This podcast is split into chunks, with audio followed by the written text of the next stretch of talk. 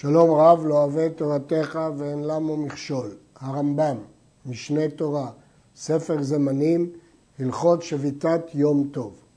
יש בכללן שתים עשרה מצוות, שש מצוות עשה ושש מצוות לא תעשה, וזהו פרטן. לשבות בראשון של פסח, שלא לעשות בו מלאכה. לשבות בשביעי של פסח, שלא לעשות בו מלאכה.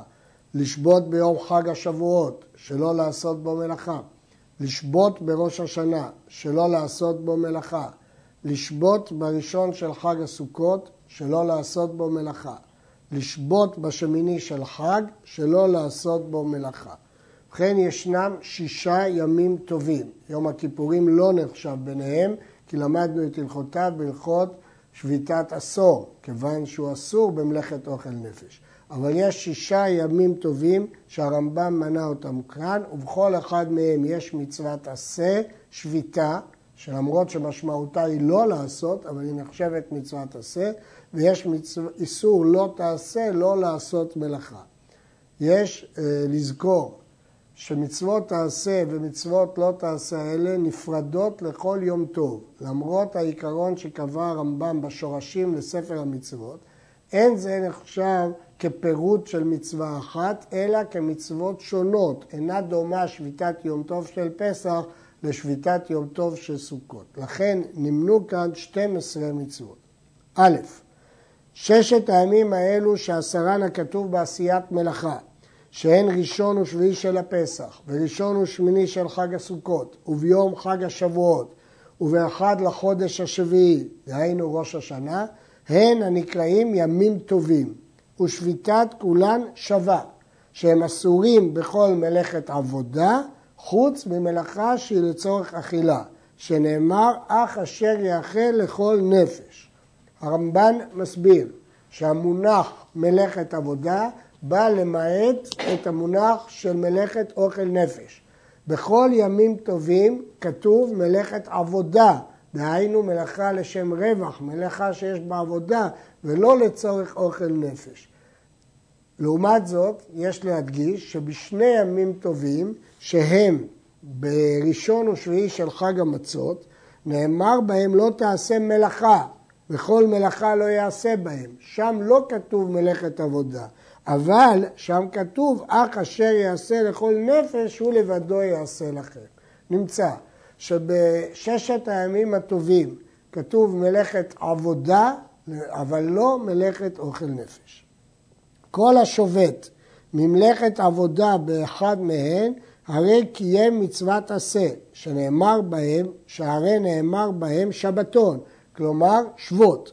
וכל העושה באחד מהם מלאכה שאינה לצורך אכילה, כגון שבנה או הרס או הרג וכיוצא באלו, הרי ביטל מצוות עשה ועבר על לא תעשה, שנאמר כל מלאכת עבודה לא תעשו, כל מלאכה לא יעשה בהם, ואם עשה בעדים והתראה לוקה מן התורה. נשים לב להבדל בין יום טוב לשבת.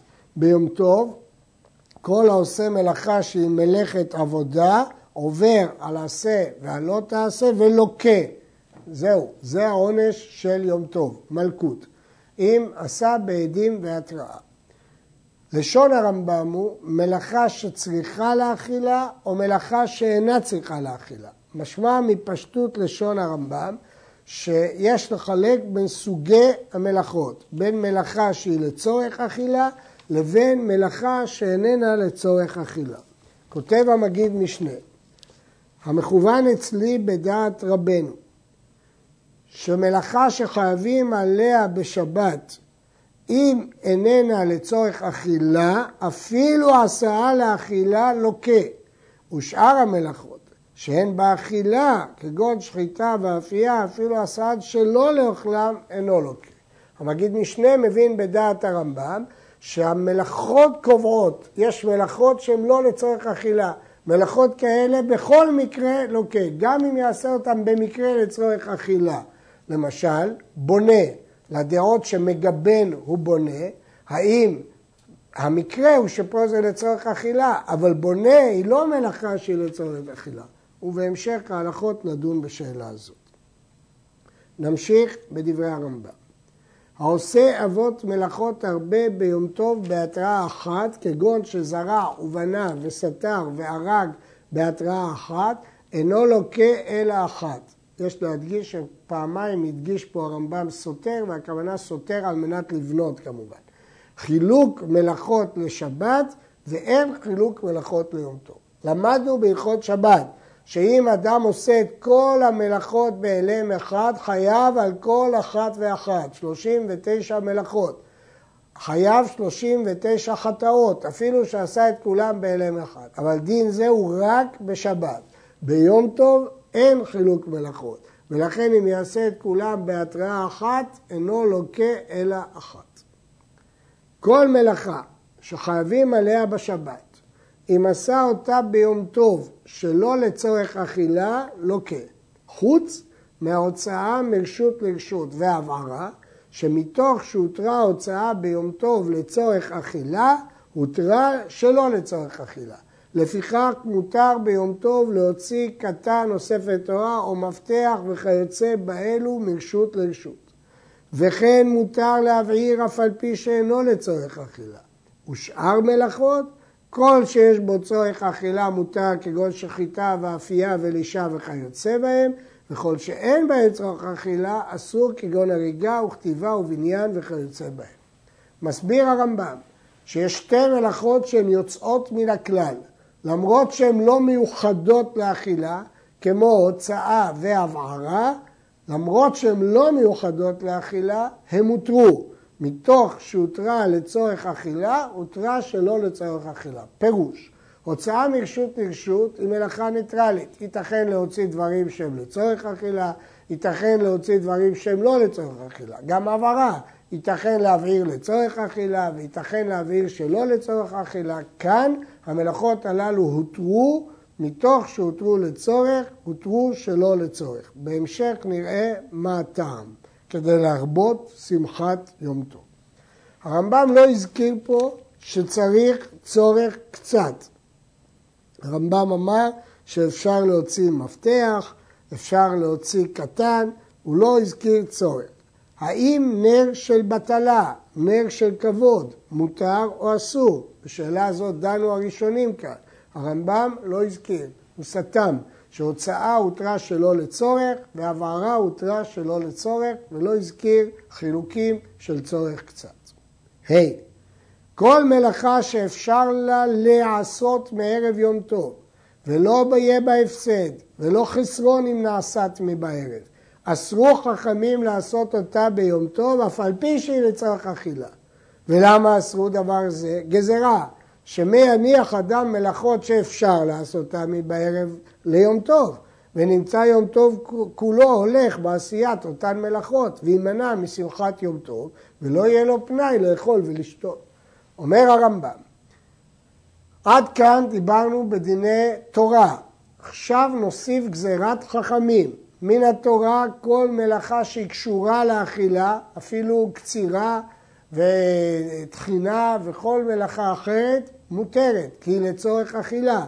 אבל חכמים גזרו שאם אפשר לעשות את זה קודם השבת ולא ייגרע כלום מן האוכל, הרי שהמלאכה הזאת נאסרה מדרבנן, משום גזרה, כיוון שיום טוב הוא יום חופשי, יניח אדם ויעשה את כל המלאכות הקשות הללו ביום טוב וימנע משמחת יום טוב, ולכן חכמים צמצמו את היתר התורה של מלאכות אוכל נפש רק למלאכות שאי אפשר לעשותן מאתמול. ובהמשך נראה את הפירוט. ומזה הטעם עצמו של שמחת יום טוב לא אסרו ההוצאה ביום טוב, ואף על פי שכל הוצאה היא מלאכה שאפשר לעשותה מערב יום טוב. אמרנו שגזרו על מלאכות שאפשר לעשותן קודם, ולמה לא אסרו? כדי להרבות בשמחת יום טוב. היות וכל המטרה של הגזרה הייתה שמחת יום טוב, אי אפשר לאסור הוצאה, כדי שיוליך ויביא כל מה שירצה וישלים חפציו, ולא יהיה כמי שידיו אסורות. אבל שאר מלאכות שאפשר לעשותן מבערב, הואיל ויש בהן עסק, אין עושים אותן ביום טוב. הוצאה והבערה, שמטרתם השלמת שמחת יום טוב, השלמת חפציו, לא גזרו בהם. אבל שאר מלאכות שיש בהם עסק, כיוון שאפשר לעשותם מערב יום טוב, גזרו עליהם מדברי החכמים. כיצד? אין קוצרין, ולא דשין, ולא זורין, ולא בוררין, ולא טוחנין את החיטים, ולא מרקדין ביום טוב, שכל אלו וכיוצא בהם אפשר לעשותם מבערב, ואין בכך הפסד ולא חסרון. אבל לשים ועופים ושוחטים ומבשלים ביום טוב, שאם עשה אלו מבערב, יש בכך הפסד או חיסרון. אין לחם חם או תבשיל שבשל היום כלחם שנאפה מאמש, או תבשיל שנתבשל מאמש, ולא בשר שנשחט היום כבשר שנשחט מאמש, וכן כל כיוצא בהם. אם כן, כל מלאכה שלא יקרה שום חסרון, אם נעשה אותה מאתמול, אם נעשה אותה בערב, גזרו חכמים שלא לעשות אותה ביום טוב, כדי להרבות בשמחת יום טוב. אבל אם לא יהיה שום, אם יהיה חיסרון, אפילו קל, כמו בבישול, התירו ביום טוב עצמו. נדגיש. דעת הרשב"א, שההגדרה היא מלאכה שדרך להכין אותה לימים הרבה, שזה מעין סניף של מלאכת עבודה. דעת התוספות, שכל המלאכות מלישה ואילך מותרות, ואם עשה את המלאכות הקודמות ללישה, שלא לצורך אוכל נפש, יש דיון האם זה איסור מן התורה או מדרבנן. המגיד משנה אומר שמלאכת עבודה כולל כל מה שדרך העבד לעשות לאדוניו. אבל לישה ואפייה ושחיטה ובישול, רוב בני אדם עושים אותם לעצמם. נסכם את דברי הרמב"ם. ישנו חילוק בין דין התורה לבין גזירת חכמים. מדין התורה, אם במלאכה יש צורך אכילה, היא מותרת. אם במלאכה אין צורך אכילה, כמו כתיבה ובניין וכדומה, אסורה. מדברי חכמים, שגם מלאכות שהן לצורך אכילה, אם אפשר לעשותם מבעוד יום, אסור לעשותם ביום טוב. אבל מלאכות שהן לצורך אכילה, ואם תעשה אותם מאתמול, ייגרם נזק או חסרון או חוסר טעם, התירו ביום טוב. יוצא מן הכלל זה הוצאה והבהרה, שמתוך שהותרו לצורך, הותרו שלא לצורך, ואף על פי שאפשר לעשותם מבעוד יום, מפני שמחת יום טוב. על שיטת הרמב"ם הזו מקשה הרעב"ד קושיה. מדוע אם כן אסור לקצור ירק שיהיה טרי לאכילה? הרי אינו דומה ירק שנקצר היום, נקטף היום, לירק שנקטף אמש. ומדוע לא נגיד שהתירו דבר זה? כמו שנלמד בהמשך שהתירו לדוך תבלינים, למרות שזה איסור תחינה, כדי שלא יפוג טעמם, אז מדוע לא התירו לקצור ירק טרי?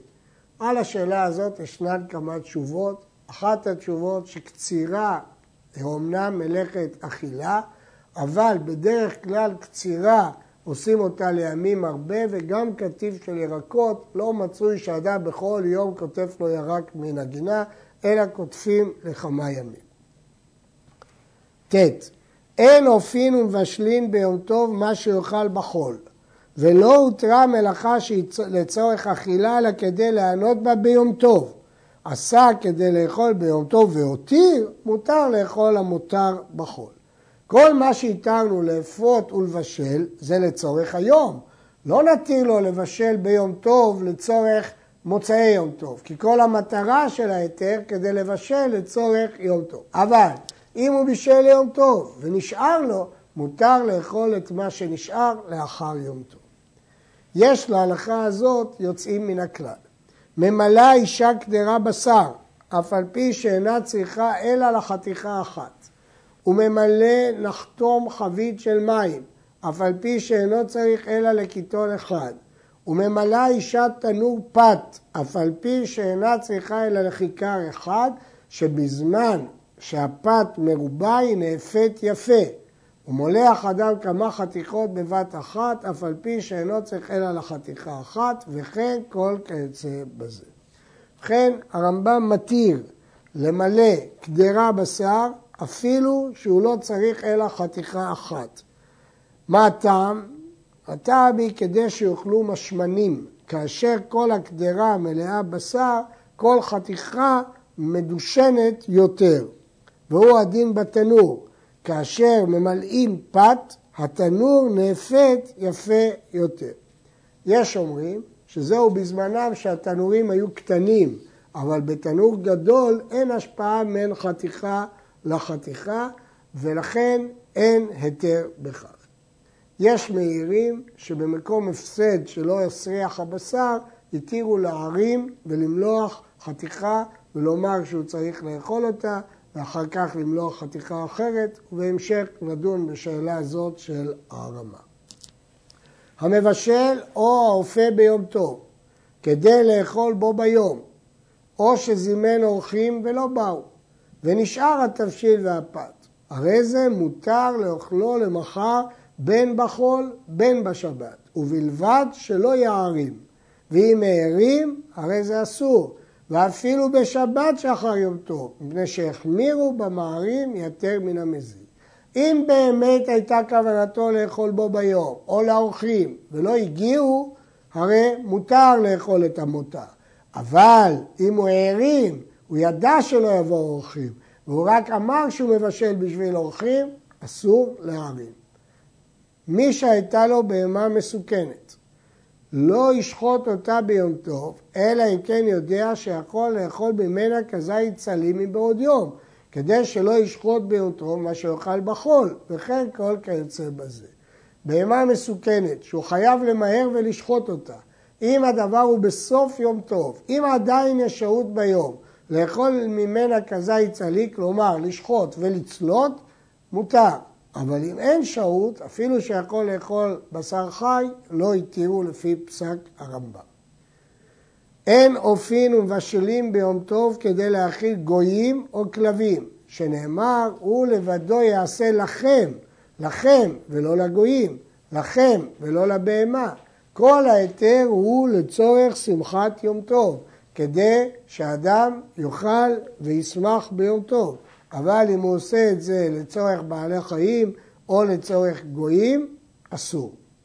לפיכך, מזמנים את הגוי בשבת, כי אין חשש שהוא ירבה בשבילו, ואין מזמנים אותו ביום טוב, גזירה שמי ירבה בשבילו, הרי ביום טוב מותר לבשל, והוא יטעה וירבה בתבשילים לכבוד הגוי, וזה אסור, כי כל מה שאיתנו לבשל ביום טוב זה רק בשבילו. אבל אם בא הגוי מאליו, אוכל עם מה שהם אוכלים, שכבר הכינו, אין חשש שירבה, כי הוא בא כבר ואוכל, ואם כן, כאן מותר. בהמה שחצייה של הגוי וחצייה של ישראל, מותר לשוחטה ביום טוב, שאי אפשר לאכול ממנה כזית בשר בלא שחיטה. נכון שאסור לשחוט לצורך גוי, אבל מותר לשחוט לצורך ישראל, ואי אפשר לאכול מן הבהמה הזאת בלא שחיטה, ולכן השחיטה היא לצורך ישראל ולא לצורך גוי. אבל עיסה שחצייה לגוי וחצייה לישראל, אסור לאפות אותה, פני שיכול לחלוק הבצק, יכול לחלוק את העיסה לשניים, את החלק שלו לאפות ביום טוב, את החלק של הגוי לא לאכול. בני החיל שנתנו קמח לישראל לעשות להם פת ביום טוב, אם כשנותנים פת לתינוק אין מקפידים, מותר לאפותו להם ביום טוב, שכל פת ופת ראויה לתינוק. אם הצבא הזה לא יקפיד אם אני אתן פרוסה אחת לתינוק, אם כן, יש כאן כולה, כיוון שסוף סוף הם מחייבים את הישראלים לאפות להם, הקלו חכמים, היות ויכול לתת פרוסה לתינוק והם לא מקפידים עליה, אז על כל פת ופת, אני אומר, היא ראויה לתינוק ישראלי. עיסת הכלבים, בזמן שהרועים אוכלים ממנה, נאפת ביום טוב, כי היא נקראת ראויה לאדם, כי הרועה כשהוא נדחק, אוכל מאותה עיסה שהוא הכין לכלבים. המבשל ביום טוב לגויים או לבהמה או להניח לחול אינו לוקה. אמרנו בהלכות הקודמות שאסור לבשל לחול ואסור לבשל לגויים ואסור לבשל לבהמה. הוא לבדו יעשה לכם, לכם ולא לאחרים, וכמובן רק ליום טוב ולא לחול, אבל לא לוקים. למה לא לוקים? שאילו באו לא אורחים היה אותו תבשיל ראוי להם. כיוון שכשהוא עושה את המעשה האסור הזה, ייתכן ויהיה מותר, אם יבואו לו אורחים. עשה לנפשו והותיר, מותר להכיל ממנו לגויים ולבהמה, כבר למדנו דין זה. רחיצה ושיחה, הרי הן בכלל אכילה ושתייה, ועושים אותו, אותן ביום טוב, שנאמר אשר יאכל לכל נפש, כל שבצורך הגוף. גם שיחה היא צורך הגוף, גם רחיצה היא צורך הגוף. לפיכך מחמין חמים ביום טוב, ואוחץ בהם פניו, ידיו ורגליו. כך דעת בית הלל וכך נפסק להלכה. אבל כל גופו אסור. מדוע? זו סיבה אחרת. משום גזרת מרחץ, שמא יחצו במרחצאות. וחמין שהוחמו מערב יום טוב, אוחץ בהם כל גופו ביום טוב. שלא גזרו על דבר זה, אלא בשבת בלבד. למדנו שגזרת הבלנים, גזרת המרחצאות, עסקנו בה בהלכות שבת, אפילו בחמין שהוחמו בערב שבת. מדוע? כי הבלנים היו מערימים, ואומרים, חיממנו את המים מערב שבת. לכן אסרו גם בחמין שהוחמו בערב שבת. אבל ביום טוב לא גזרו את גזרת הבלנים. גזרת המרחץ מתוארת בהלכות שבת, פרק, פרק כ"ב, הלכה ב'. הלכה י"ז. כל שאסור בשבת, משום, בין משום שהוא דומה למלאכה, או מביא לידי מלאכה, בין שהוא משום שבות, הרי זה אסור ביום טוב. לא רק מלאכות עצמן אסורות, אלא גם גזרות חכמים, בין מפני שהדברים דומים למלאכה, ובין מפני החשש שהם יבואו לידי מלאכה, אסורים ביום טוב. אלא אם כן היה בו צורך, אכילה וכיוצא בה, או דברים שהם מותרים ביום טוב, כמו שהתבאר בהלכות אלו. וכל שאסור לטלטלו בשבת, אסור לטלטלו ביום טוב, אלא, שלצור, אלא לצורך אכילה וכיוצא בה. וכל שמותר בשבת, מותר ביום טוב. איסור מוקצה קיים ביום טוב. לא זו בלבד, אלא יש חומרה ביום טוב על שבת. ויש ביום טוב מה שאין בשבת, איסור מוקצה. שהמוקצה אסור ביום טוב, הוא מותר בשבת. מפני שיום טוב קל משבת, כי הוא מותר במלאכות אוכל נפש ויש בו רק מלכות, אסרו בו המוקצה, שמא יבואו לזלזל בו. וכן יש סוג מוקצה, שהיינו שהוא לא מוכן, שבשבת אין דין של הכנה, וביום טוב יש דין של הכנה, ובמובן הזה יום טוב חמור משבת. יש החולקים, דעת הרעב"ד, שאומרים שהחילוק הזה נדחה, ואין חומרה בשבת על יום טוב. כיצד? איזה סוג מוקצה אסרו בש... ביום טוב? תרנגולת העומדת לגדל ביצים, ושור העומד לחרישה, ויונה שובח, ופירות העומדים לסחורה. כל אלו לא מיועדים לאכילה. תרנגולת לא מיועדת לאכילה, אלא לביצים. השור עומד לחרישה ולא לשחיטה, וכן הלאה. כל אלו וכיוצא בהם מוקצים. ואסור לאכול מהם ביום טוב עד שיכין אותם מבערב ויחשוב עליהם לאכילה. אבל בשבת הכל מוכן אצל שבת, ואינו צריך הכנה. וכשם שהמוקצה אסור ביום טוב, כך הנולד אסור. נדגיש, איסור מוקצה כאן הוא דין מיוחד של הכנה. שאר סוגי המוקצה אסורים בשבת כפי שכבר למדנו, אבל המוקצה הזה של דבר שהוא לא מוכן, ביום טוב אסור, ובשבת מותר, כי הכל מוכן אצל שבת. הלכה י"ט, חול מכין לשבת, וחול מכין ליום טוב, אבל אין יום טוב מכין לשבת, ולא שבת מכינה ליום טוב. לפיכך, ביצה שנולדה ביום טוב שאחר שבת אסורה, אף על פי שהתרנגולת עומדת לאכילה. מדוע היא אסורה? הואילו מאמש נגמרה הביצה, כלומר בשבת, נמצא ששבת הכין אותה ליום טוב, ואסרוה בכל יום טוב. ממילא, כיוון שיום טוב יחול לאחר השבת, נמצא שהביצה הזאת הוכנה משבת ליום טוב. אסור, כיוון שהיא הוכנה משבת ליום טוב. וכיוון שאסרו, אסרו בכל יום טוב ביצה שנולדה. גזרה משום יום טוב אחר שבת. אמנם בשבת, ביום טוב רגיל, אין סיבה לאסור, כי יוכנה ביום חול, אבל כיוון שיש יום טוב לאחר השבת, שאז היא יוכנה בשבת, גזרו על כל ביצה שנולדה ביום טוב. וכן ביצה שנולדה בכל שבת אסרוה. גזרה משום שבת שאחר יום טוב, שלא יגידו שיום טוב הכין לשבת. וכשם שאסור לאוכלה, כך אסור לטלטלה, ואפילו נתערבה באלף כולן אסורות. אין דין של ביטול ברוב בנולד. מדוע? זהו דבר שיש לו מתירים, וכל דבר שיש לו מתירים אינו מתבטל ברוב. מה פירוש דבר שיש לו מתירים? שהרי למחר יותרו הכל. כל דבר שיש לו מתירים, אפילו באלף אלפים אינו בטל. היות והביצה הזאת מחר תהיה מותרת, אין סיבה להתיר אותה היום ברוב. השוחט תרנגולת ביום טוב, ומצא בה ביצים גמורות, הרי אלו מותרות. ומדוע לא נאסור מפני הכנה? שאין זה דבר מצוי תמיד, ודבר שאינו מצוי אלא קרי, לא גזרו בו. דבר שהוא מקרי, לא גזרו בו, אלא רק דבר שהוא מצוי. וכיוון שהביצה הזאת לא מצויה, לא גזרו בה. זה שאנו עושים בחוץ על הארץ כל יום טוב, מאלו, מאלו השישה ימים, שני ימים, מנהגו. ויום טוב שני מדברי סופרימו, ומדברים שנתחדשו בגלות. ואין עושים בני ארץ ישראל שני ימים, אלא בראש השנה בלבד. ובהלכות קידוש החודש מספר זה, נבאר עיקר מנהג זה, ומאיזה טעם עושים ראש השנה שני ימים בכל מקום. וכן בחוץ לארץ, מדין מנהג, מדברי סופרים, עושים יום טוב שני של גלויות.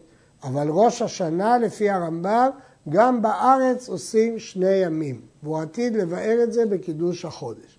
אבל שיטת בעל המאור, נהגו בארץ ישראל כל הדורות שהיו לפנינו, לפנינו, שהיו עושים יום אחד ראש השנה, עד שבאו מחכמי פרובינציה והנהיגום לעשות שני ימים בראש השנה על פי הריף. מגלה לנו בעל המאור שבתחילה המנהג בארץ ישראל היה לעשות יום אחד של ראש השנה, עד שלימדו אותם מדברי הרי"ף והרמב"ם האלה שעושים שני ימים גם בארץ ישראל.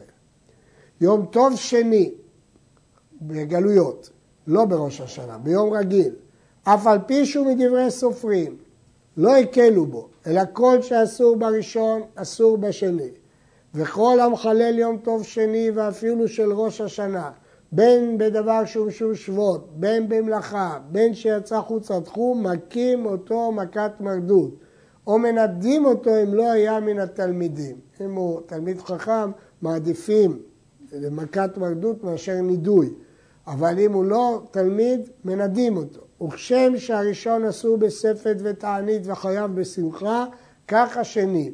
ואין ביניהן הפרש, אלא לעניין המת בלבד. יש כולה אחת שהקלו ביום טוב שני של גלויות, וזה בקבורת המת. מהי הכולה הזאת? כיצד? המת ביום טוב ראשון התעסקו בקבורתו גויים, כדי שלא יתנבל ויסריח, גויים התעסקו בו. ביום טוב שני התעסקו בו ישראל, כיוון שבדברי סופרים, והוא מנהג, הקלו שהתעסקו במת ישראל. ועושים לו כל צרכיו, כגון עשיית המיטה או תפירת תכריכים וקציצת הבשמים, אתם רואים שזה מלאכות דאורייתא, אבל התירו אותם ביום שני וכן כל כיוצא בזה. מדוע? שיום טוב שני לגבי המת כחול הוא חשוב, הכל מותר, ואפילו בשני ימים טובים של ראש השנה. ובכן, מגלה הרמב"ם שכל הדברים האלה ביום טוב שני התירו. אבל ביום טוב ראשון אין ישראל מתעסקים בו כלל, אפילו לא לטלטלו, אלא רק מה שמותר בשבת על ידי כיכר או תינוק וכדומה. יש דעות אחרות בהלכות הללו, אבל זאת דעת הרמב"ם. שני ימים טובים אלו של גלויות, שתי קדושות הן, ואינם כיום אחד. לפיכך דבר שהיה מוקצה ביום טוב ראשון או שנולד בראשון, אם הכין אותו לשני, הרי זה מותר. כיצד? ביצה שנולדה בראשון, תאכל בשני. חייב העוף שניצודו בראשון, יאכלו בשני. דבר המחובר לקרקע שנעקר בראשון יאכל בשני, וכן מותר לכחול את העין ביום טוב שני, אף על פי שאין שם חולי. יום טוב שני הוא יום נפרד, ולכן גם מה שלא היה מוכן ליום הראשון, אם הוא מוכן ליום השני, הוא מותר. מוסיף הרמב"ם היתר מיוחד לכחול את העין ביום טוב שני, אף על פי שאין חולי. וכך כותב רבי אברהם בן הרמב"ם בתשובה. ואף על פי שאינו אלא לנוי, והלכה למעשה אנשים כוחלות את עיניהם ביום טוב שני בפניי ובפני אבא מרי זכר צדיק לברכה, ולא גינה אותם ולא מנעה מזה. היתר מיוחד ביום טוב שני שכחילת העין אפילו לנוי. במה דברים אמורים? בשני ימים טובים של גלויות, שהם נחשבים לשני ימים שונים, אבל שני ימים טובים של ראש השנה קדושה אחת הם, יומא אריכתא, וכיום אחד הם חשובים לכל אלו הדברים, אלא לעניין המת בלבד. הכולה של מת היא גם ביום השני של ראש השנה. אבל ביצה שנולדה בראשון של ראש השנה אסורה בשני, כי זה יום אחד, וכן כל כיוצא בזה. שבת הסמוכה ליום טוב, ונולדה ביצה באחד מהם אסורה בשני, וכן כל כיוצא בביצה. ואפילו נולדה ביום טוב שני, לא תאכל בשבת הסמוכה לו. והסברנו את הטעם, מפני ששבת לא מכינה ליום טוב, ויום טוב לא מכין לשבת, וכל ביצה שנולדה היא נגמרה מאתמול, ולכן היא אסורה.